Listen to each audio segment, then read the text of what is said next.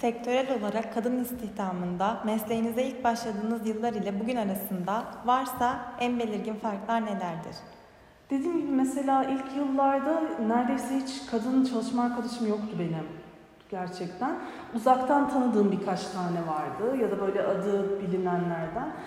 Ondan sonra ve bir araya gelip birbirimize hani böyle kadın dayanışması yapıp ya da kadınları, kızlarımızı bu işin içine nasıl çekeriz gibi bir şey üzerine de maalesef çalışamadık hiç.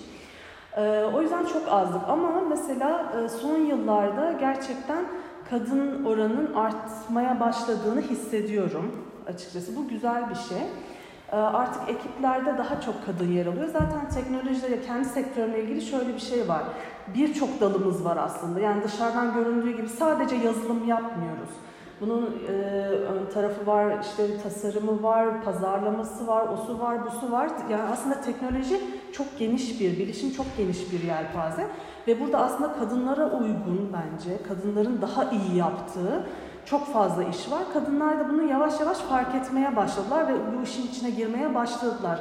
Hayır arkadaş, ben de bu işi anlıyorum, ben de yaparım diyebilen kadınlarımızın sesi çıkmaya başladı. Dolayısıyla sektörde kadın sayısının artmaya başladığını hissediyorum. Özellikle 2015'ten sonra bence çok artmaya başladı ama yeterli mi? Hala değil bence.